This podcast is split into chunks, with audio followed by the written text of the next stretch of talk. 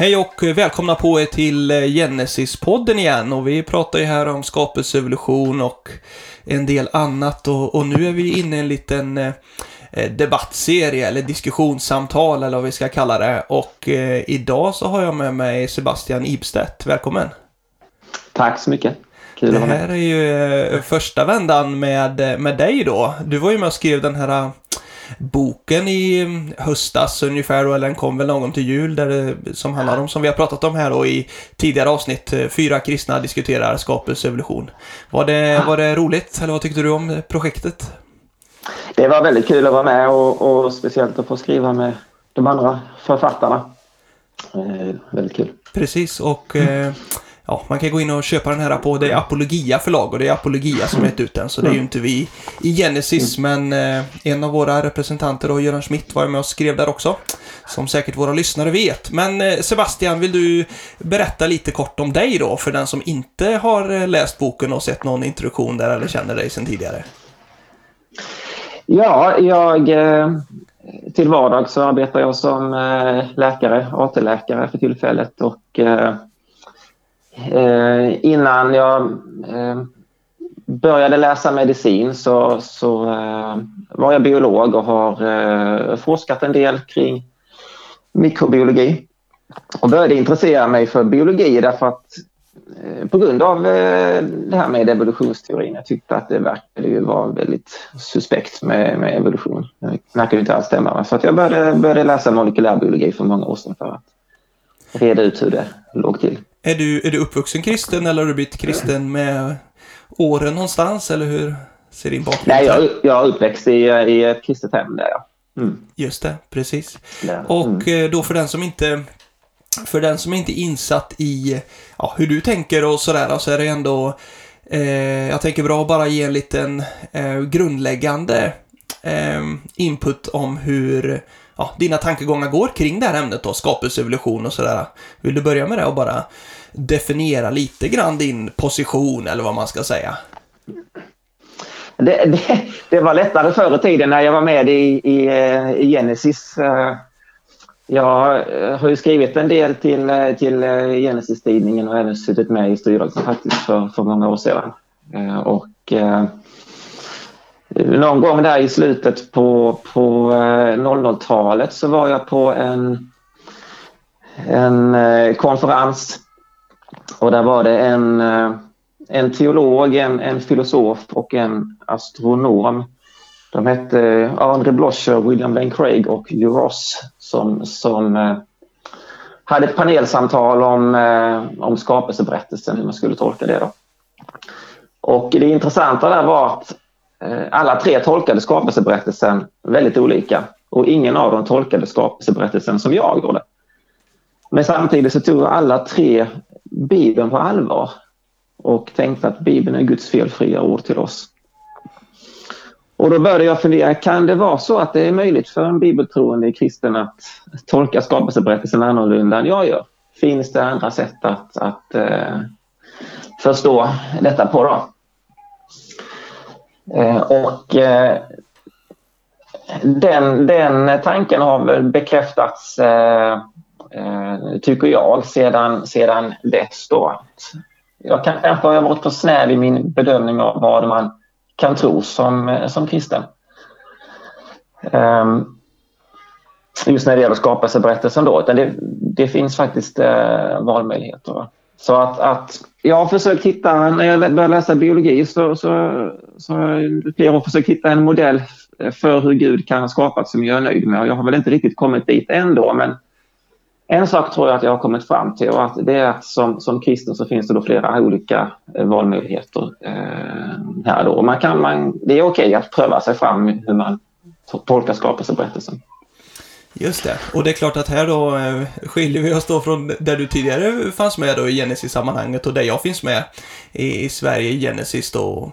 Eh, men eh, det här är ju intressant och jag menar utgångspunkten för det här samtalet då och de som vi har haft sedan tidigare här med Lars Gunther då vi har samtalat mer om teologi och sådär är ju just att argument ska tåla att prövas.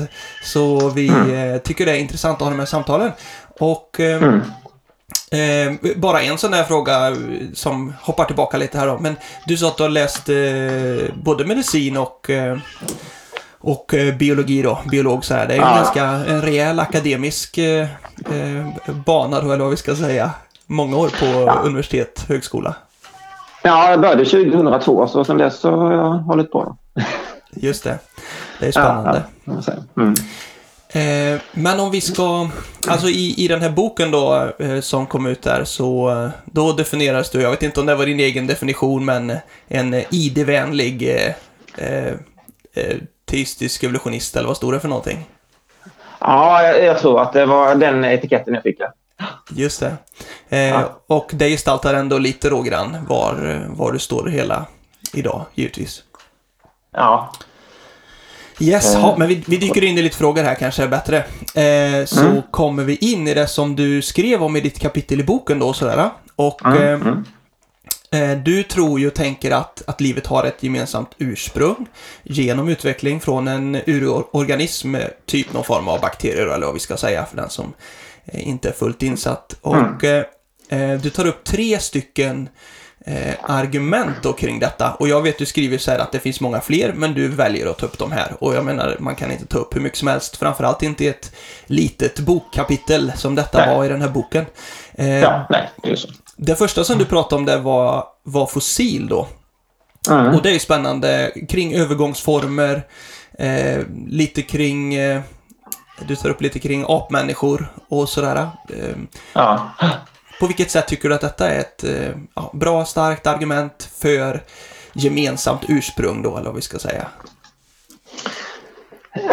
Jag, jag, jag tycker väl att fossilen i sig är väl är ju inte ett, något starkt bevis för eh, evolution. Och det gäller väl generellt när man tittar på enskilda argument så att, att eh, om man ska försöka bevisa en, en, en sån här omfattande teori då så får man ju ha argument från flera olika vetenskapsområden, geologi, paleontologi och, och genetik och så vidare.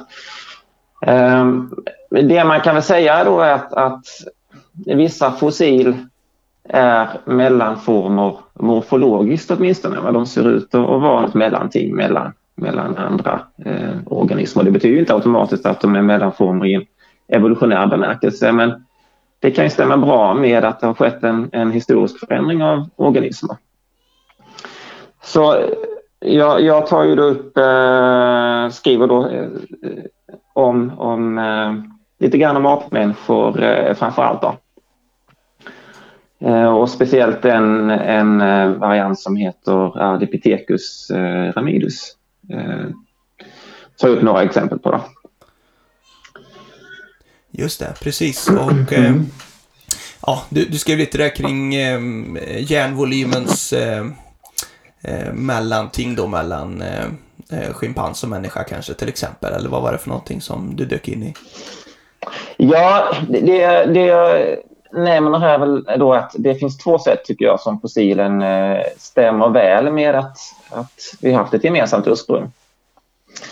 Det ena är att, att det finns sådana här eh, morfologiska eh, mosaiker kan man väl säga då, som verkar vara mellanting mellan olika eh, andra arter, till exempel Ardipithecus eh, ramidus. Den har en del egenskaper som verkar vara människolika och en del egenskaper som verkar vara mer eh, aplika. Då.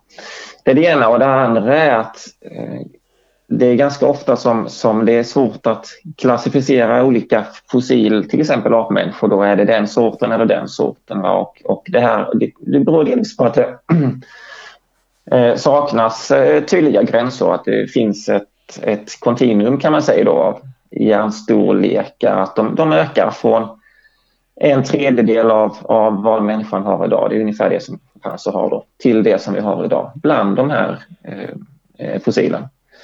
Att greppförmågan verkar förändras eh, stegvis. Likaså att gången blir mer och mer upprätt och verktygsanvändningen förändras. Så det här stämmer ju med att det, det har skett en, en utveckling tycker jag. Då.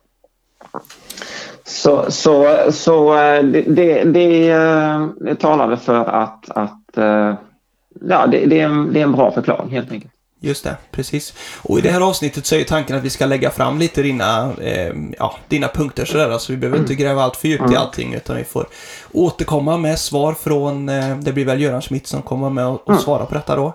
Men eh, nästa sak som du tar upp och det kanske ja, kräver lite mer förklaring sådär, i alla fall nytt för mig lite mer kanske då. ERV eller endogena retrovirus heter det väl då. Eh, vad är detta för någonting och, och vad är det för något du skriver om kring det? Just det, endogena retrovirus. Det är ju precis som alla, alla virus så, så använder de sig av en eh, värdcellsmaskineri för att eh, replikeras. Så ett endogent retrovirus har en eh, genetisk kod som består av RNA.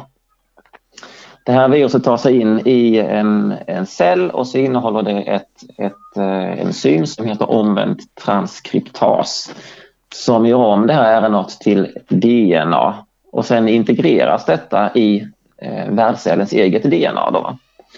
Och så sitter det där i, i, eh, i DNA och eh, antingen blir det ju så att cellen, värdcellen eh, delar sig, förökar sig och då kommer alla dottercellerna att få del av det här genet retroviruset. Eller så kommer det att eh, aktiveras och det skapar en massa viruspartiklar. Ehm, Just det, och då, eh, och då i våra kroppar så finns det, om det hamnar eh, någonstans i armen eller någonstans så eh, våra kroppar hittar de här cellerna eller sånt också då, du som är medicinare, eller hur funkar det liksom generellt? För det här, det här sker hela tiden då med eh, eh, retrovirus då, sen endogena, är det just när det är i våra, vad säger man, könsceller? Ja, ja precis. Eh, precis. Att då, då sitter det in, inbakat i, i, i vårt DNA. Då. Eh, och man, man tror ju att, att ungefär 8 eh, av vår arvsmassa består av endogena retrovirus. Det är liksom rester från, från tidigare generationer när det har infogats eh, sådana här virussekvenser. Då.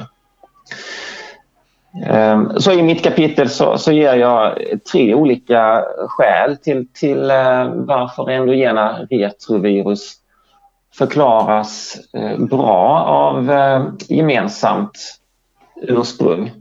Och eh, jag tror att, att det är en bättre förklaring än att försöka förklara det genom alternativa hypoteser. En sån här fråga, och jag är ju rookie liksom kring detta så det kan ju vara att jag hamnar fel i min frågeställning men alltså de här eh, ERV då eller när det påverkar DNA och sånt då.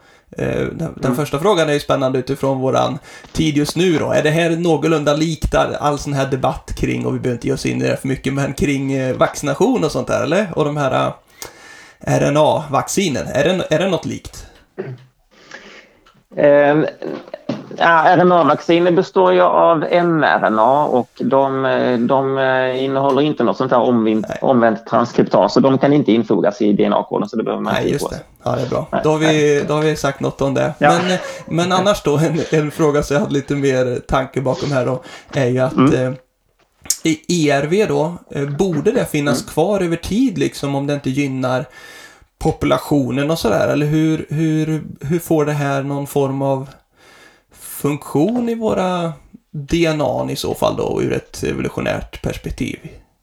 Ja, det är ju en jätteintressant fråga och, det är väl lite det som, som ehm, eh, hela detta, mina, mina argument bygger på här då. Eh, för det första kan man väl säga att, att ERV kan ha en funktion. Eh, det, det är nog inget som förnekar det idag att, att det, en del av de här virusgenerna kan, kan celler kooptera som man säger och anpassa för, för egna funktioner. Och, eh, de kan även användas i olika genregulatoriska nätverk. Problemet är, är då att när de här ERV-sekvenserna har fixerat sin genpool så finns det inget sätt att plocka bort dem. Vi har, på varje sida om, om ERV så har vi två LTR-sekvenser kan man säga som är identiska och de två kan lägga sig bredvid varandra och kopplas ihop och då klipps sekvensen däremellan bort då, så själva virusgenerna kan försvinna. Men de här LTR-sekvenserna som sitter bredvid, de kommer inte att försvinna utan, utan eh, de kommer att finnas kvar till framtida generationer.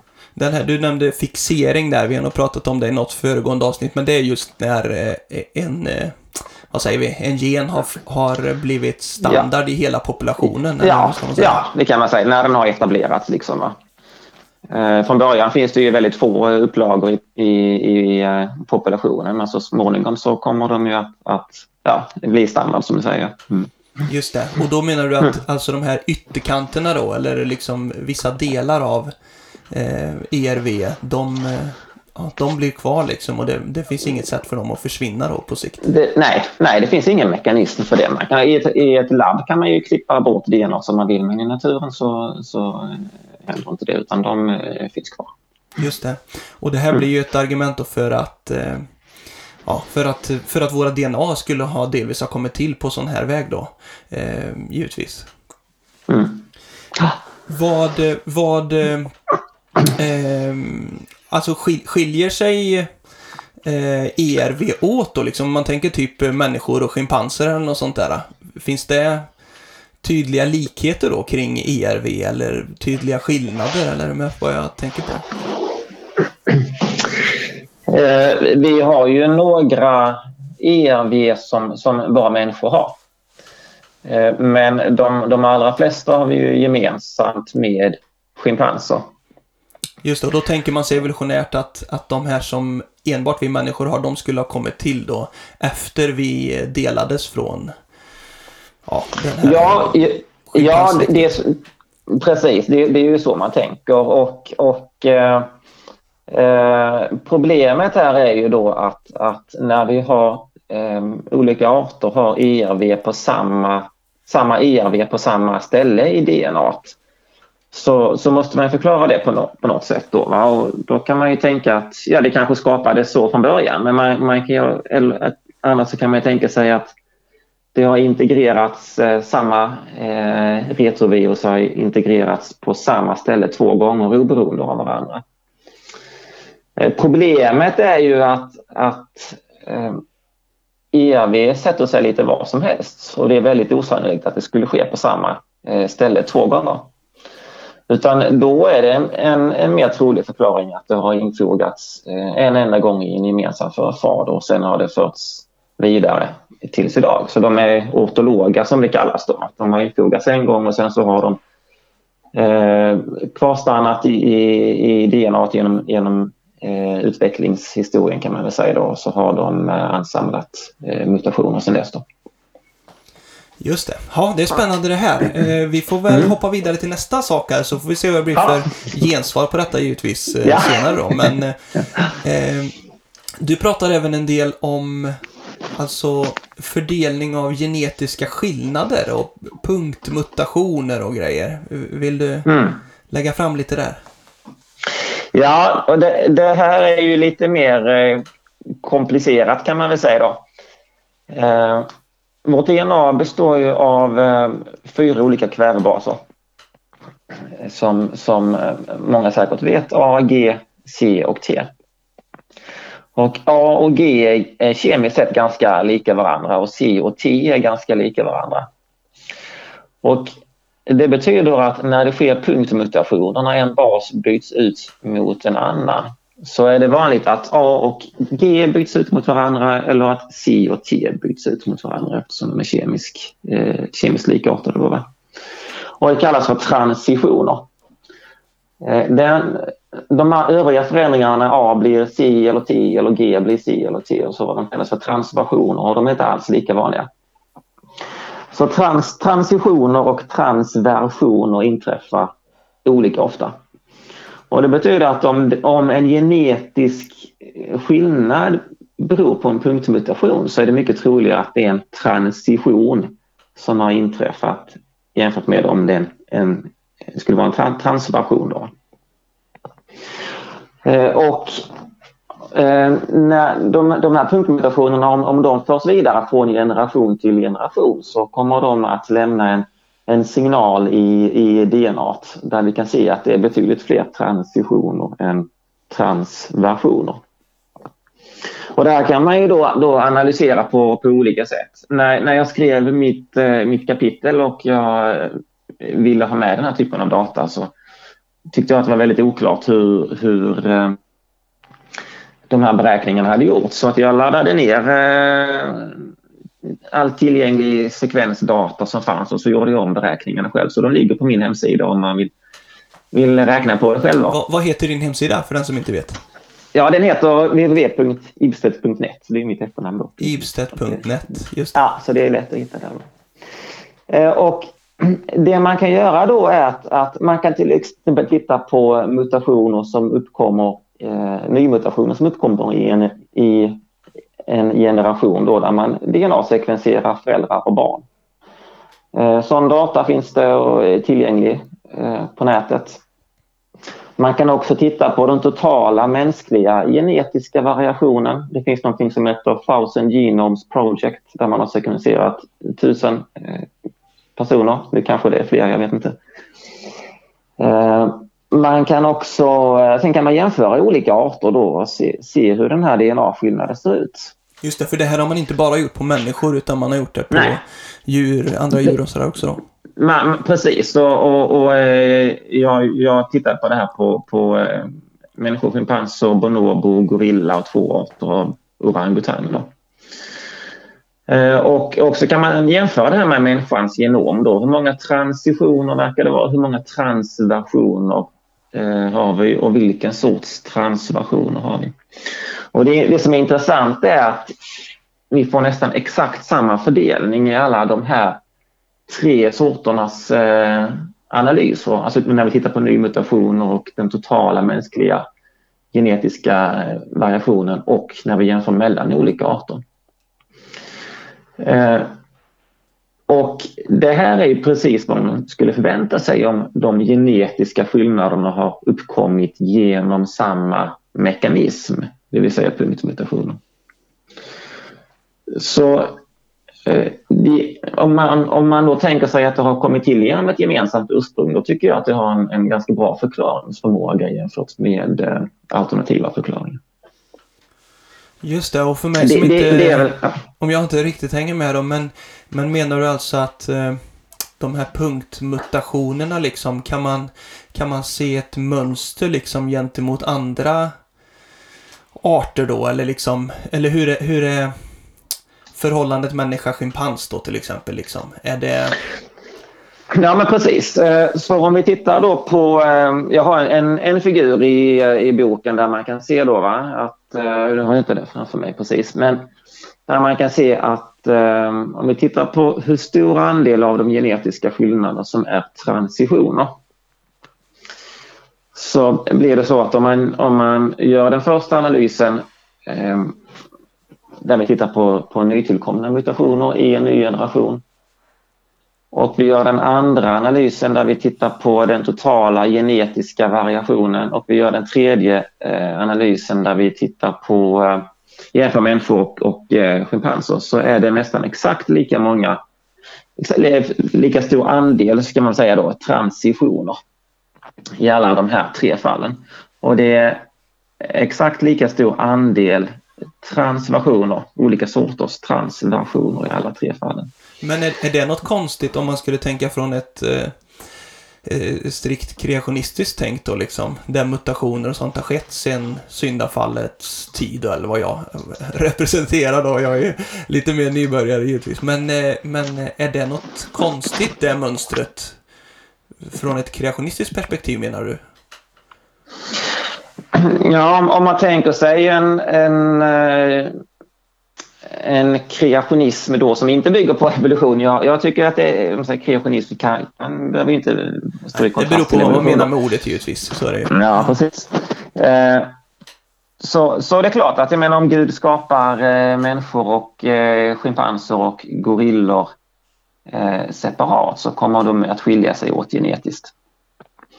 Och då kan inte jag se någon anledning till att skillnaden i allelfrekvenser mellan olika arter, alltså den genetiska skillnaden mellan olika arter skulle vara precis samma som man ser inom olika arter idag. Så att utgångspunkterna skulle kunna vara helt olika.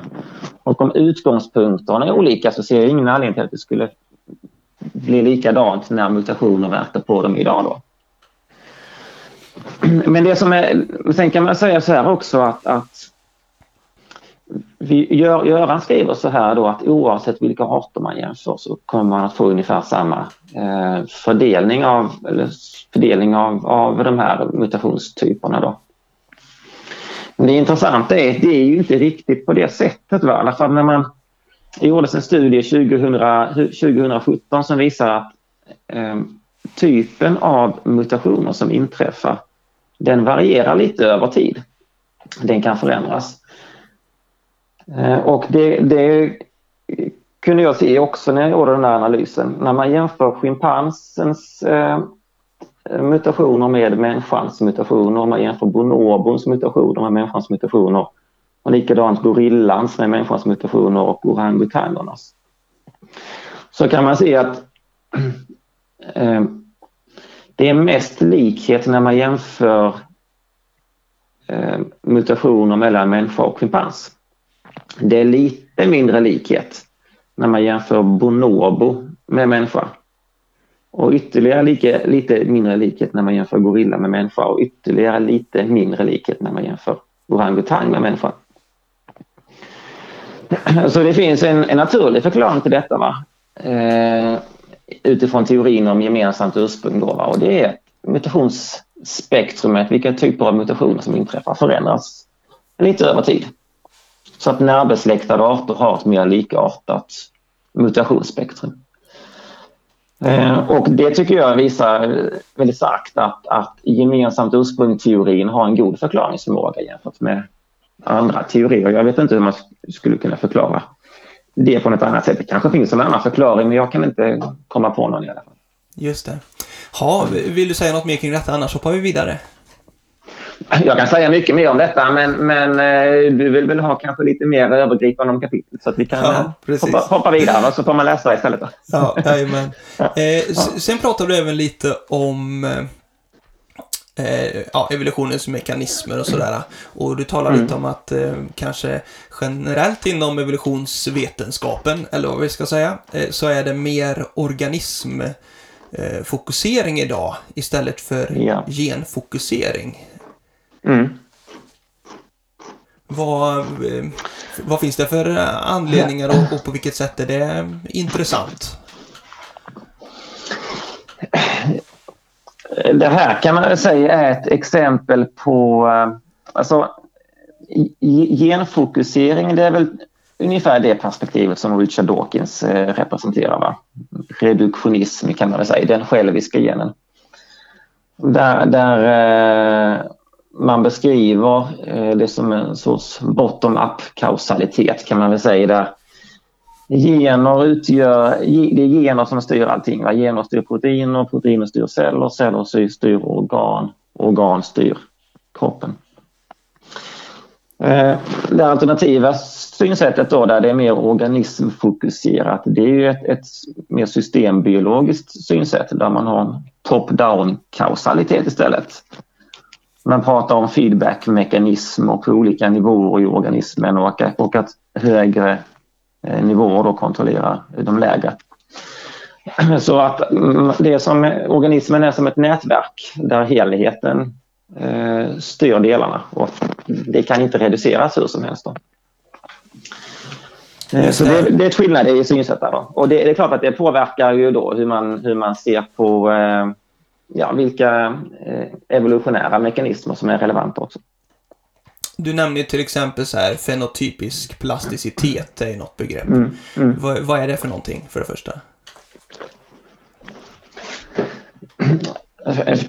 Plasticitet är ju förmågan hos organismer att, att förändra olika aspekter av sin fenotyp, då, alltså eh, utseende eller beteende då, i förhållande till, till omgivningen.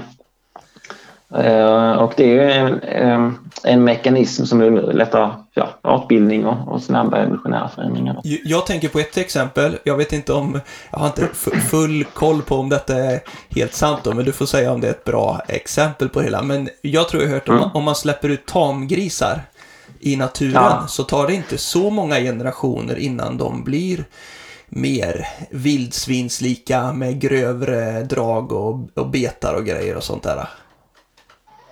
Jag vet inte, det, det kanske har med detta att göra. Ja, det är inte säkert att det är helt sant heller. Jag, jag vet inte det, men jag har hört det någon gång sådär. Just det. Just det. Men vad man, vad man tänker sig här då med fenotypisk plasticitet, det är att det finns en, en stor anpassningsbarhet kan man väl säga då. Va? Eh, så att, att det kan ske eh, fenotypiska förändringar utan att det sker genetiska förändringar. Det gör det ju så småningom då, men först så sker det fenotypiska förändringar och sen så eh, stabiliseras de i, i, i, populationen kan man säga. Och först efter det så fixeras då eh, genotypen. Men då blir en fråga från mig då så här att eh, måste inte de här eh, fenotypiska plasticiteten, är inte den, finns inte den lagrad i generna liksom? Eller var, var kommer den anpassningsförmågan ifrån? Jo, men anpassningsförmågan har ju en genetisk grund. Men, men de fenotypiska förändringarna eh, sker först. Fixeringen av fenotypen sker först och sen sker fixeringen av, av genotypen. Det kan man säga då. Så det, det, alltså den, man, kan, man brukar prata om att det sker en assimilering, genetisk assimilering av, av egenskapen. Så att vi har först en förändring på hur organismen ser ut och, och eh, beter sig och sen därefter så, så eh, fixeras eh, genetiken. Då. Jag tror jag googlade på det hela då och eh, mm. läste på Wikipedia typ att det fanns någon, mm. någon spigga eller någon liten fisk som eh, ibland lever ihop med gäddor då, som eh, gäddorna är eh, rovdjuret liksom. Och eh, typ att de här småfiskarna de kunde utveckla eh, lite vassa taggar och grejer på kroppen eh, utifrån att typ man testat i experiment att det kunde vara eh, gäddornas eh, doft liksom som eh, påverkade detta eller något sånt här. Mm, mm, mm, mm.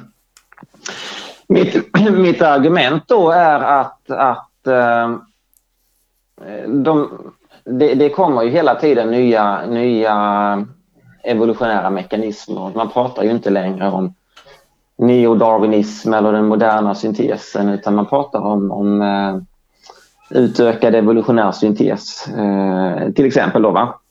Och eh, min fråga här då i, i, i kapitlet är, räcker de här mekanismerna till för att förklara eh, en evolutionär utveckling? Och eh, mitt svar är att utifrån det som vi vet idag så är svaret absolut inte det finns inga, inget sätt att förklara. Eh, till exempel uppkomsten av eh, kodad information som vi har i DNA.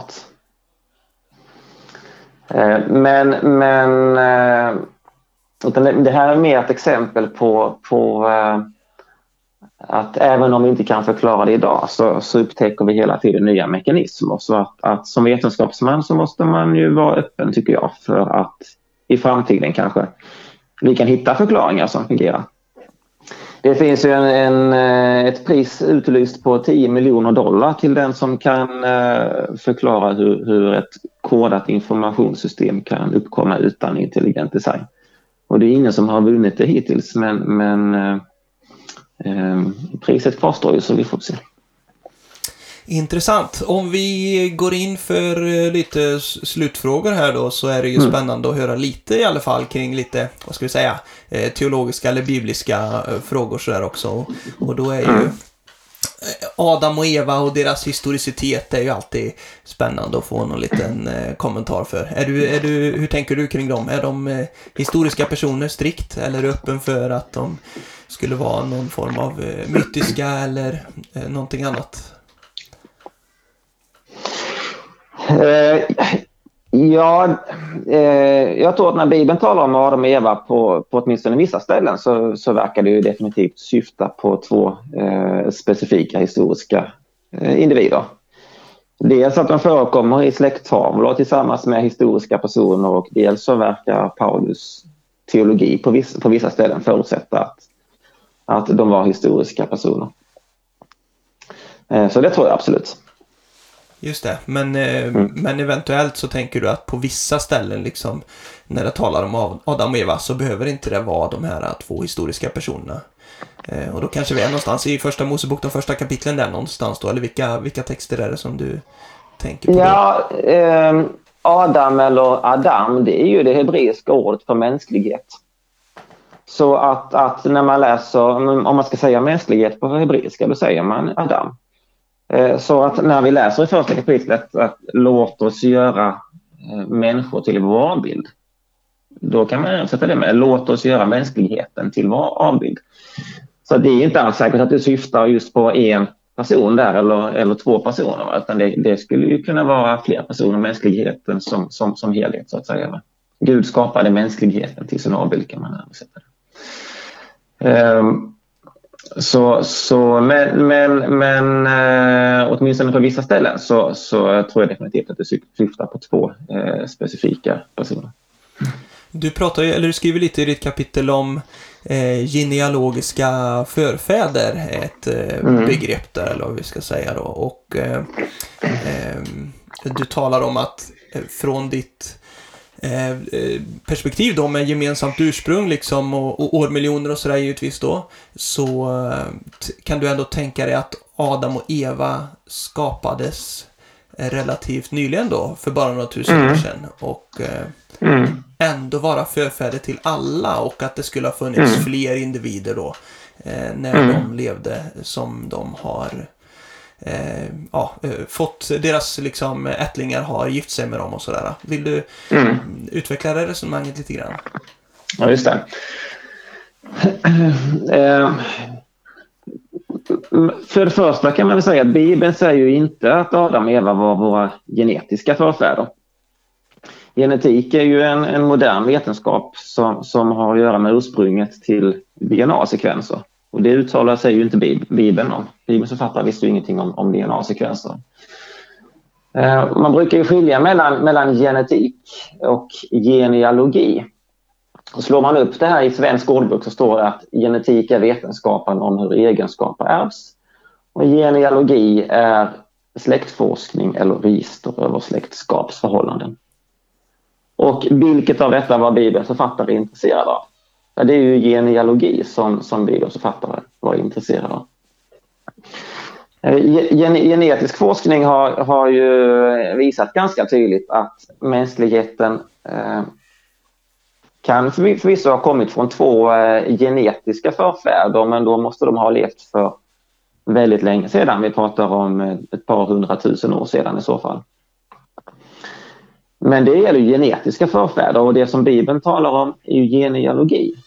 Och Adam och Eva kan ha varit genealogiska förfäder eh, och levt för ett par tusen år sedan bara. Där finns inga, inga konflikter med vetenskapen. Men talar inte Bibeln om att, att Adam eh, och Eva då är våra allas våra förfäder. Eller du, och du för ett litet resonemang kring det, att, du, att det ändå går att få ihop liksom, att de blir allas våra förfäder. Just det.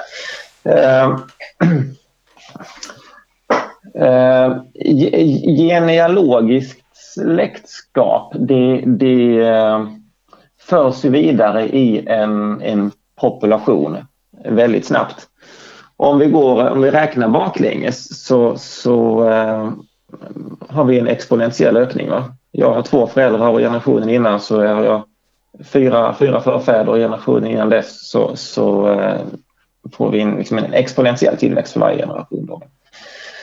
Eh, och om Adam och Eva var genealogiska förfäder så skulle de på eh, ett par hundra år kunna vara Eh, Eh, bli förfäder åt alla människor som levde i hela världen. Det som krävs för att den här modellen ska fungera då, det är att Gud skapar fler människor än bara två.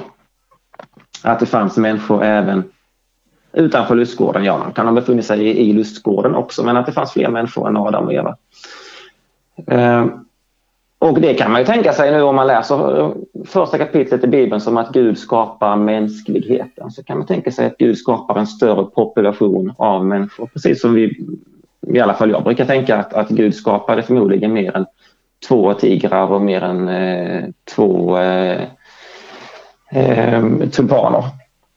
Så skapade, han skapade fler av varje slag. Så kan man tänka sig att Gud skapade fler människor än bara två. Eh, och eh, om då Adam och Evas barn i sin tur fick barn med de här människorna så skulle de vara genealogiska förfäder till alla människor relativt snabbt. Åtminstone när eh, Abraham levde skulle de hunnit bli det. Eh, det enda som krävs som sagt är att de inte var eh, de enda genealogiska förfäderna till mänskligheten. Så det är vad den modellen säger. Men, men, men sen om, visst om man vill då hålla kvar vid det att Adam och Eva var unika genetiska förfäder, det, det kan man göra. Men då får man som sagt tänka sig att Adam och Eva levde för ett par hundratusen år sedan. Just det, och, och, du kanske inte har en klar hållning i det heller, vilket du förespråkar heller så. Du är öppen för båda två kanske? Nej, jag är öppen för båda modeller. Jag, jag har lite svårt att få ihop eh, eh, att Adam och Eva skulle ha levt för eh, 500 000 år sedan med Bibelns eh, tidsskala. Då tror jag att eh, det är mer troligt att de levde nyligen. Just det. Ja, nu har vi fått eh, ta lite spännande saker. Vi har någon fråga till, men jag ja. tänker att vi kan eh, spara den till en annan gång eller vart vi tar vägen med detta. Det är vi inte bestämt på förhand. Men är det, är det ja, någonting det som du skulle så... vilja... Är det något du skulle vilja tillägga ytterligare? Ja, det finns ju så mycket mer att, att prata om. Eh, ja, jag, det som jag kan tillägga då det är att jag, jag tror att vi, vi är väl överens om, om eh, de viktigaste frågorna. Även, även när det gäller evolutionsteorin tror jag faktiskt att vi är det. Eh, till exempel eh, argumentet då som man hör ibland att evolutionsteorin har visat att det inte finns någon skapare. Jag tror att vi alla tycker att det argumentet är väldigt problematiskt. Eh, om, om man bryter ner det argumentet då till att till eh, två påståenden då att det första påståendet om evolutionsteorin stämmer så finns inte någon skapare. Och det andra påståendet evolutionsteorin stämmer slutsats därför finns det inte någon skapare. I alla ifrågasätter den slutsatsen. Sen kan man kritisera antingen då den första premissen där om evolutionsteorin stämmer så finns det inte någon skapare. Eller så kan man kritisera den andra premissen att evolutionsteorin stämmer och man kan ju kritisera båda de två. Genesis intresserar ju sig mest för att kritisera den andra premissen. Jag tycker att det är mer intressant att kritisera den första premissen. Men vi är ju båda överens om att slutsatsen inte stämmer. Det finns en skapare, det tror vi. Och det är klart att eh, du, du är kritisk till en, eh, ja, ett evolutionstänkande som till exempel Richard Dawkins eh, står för, som du nämnde här innan. Liksom. På, ja, på ett vis. Jag, jag, jag, tror att det är viktigt att, att eh, definiera vad man menar med evolution. Det är ju ett väldigt eh, flexibelt ord som kan betyda olika saker i olika sammanhang och därför är jag noga med att dela upp det. Dels när man talar om, eh, kan man tala då om teorin om gemensamt ursprung. Att olika organismer kommer från en gemensam förfader. Och i, i, när man pratar om evolution i den bemärkelsen så försöker man ju liksom rekonstruera ett släktskap och klargöra hur olika organismer är släkt. Så den andra betydelsen eh, som jag diskuterar då, det är ju vilka processer och mekanismer som ligger bakom den här utvecklingen. Då. Eh, evolution i den första eh, betydelsen, den tycker jag ger en, en ganska bra förklaring till de här tre eh, observationerna som jag tog upp i mitt kapitel. Evolution i den andra bemärkelsen med mekanismer, den är jag betydligt mer skeptisk till. Där tror jag det finns eh, mer, mer kvar att, att eh, förklara. Men de stora problemen med evolutionens mekanismer de drabbar ju framför allt naturalistisk evolution. Det är klart att om vi tror på en allsmäktig gud så um, behöver det inte vara lika stora problem. Gud kan ju, kan ju uh, uh, skapa en värld där han vet vilka mutationer som kommer att, att inträffa. Han kan styra vilka mutationer som inträffar också. Så att den, den uh, teistiska evolutionen och den naturalistiska evolutionen skiljer sig åt på det sättet. Yes, ja, det var ju spännande att få ha lite samtal med dig Sebastian. Ja, men jag tackar så mycket. Hoppas det blev lite klarare. Precis, hoppas att du känner att du har fått eh, ja, lägga fram dina tankar och idéer på ett eh, klart sätt. Ja, ja, ja, jag hoppas att det blev någorlunda klart i alla fall. Annars så kommer jag gärna tillbaka. Det låter väldigt bra. Vi får ja. tacka alla som lyssnar och eh, sprid gärna våran podd vidare. Man får gärna skicka in lite frågor och grejer också, kanske kring detta som vi har pratat om idag. Då kan man göra det till eh, podden at genesis.nu är våran eh, mailadress där, podden med 2D. Så hoppas vi på en spännande fortsättning på detta. Men stort tack Sebastian för att du medverkade. Tack så mycket själv. Ha det bra med er allihopa. Hej då på er. Hej.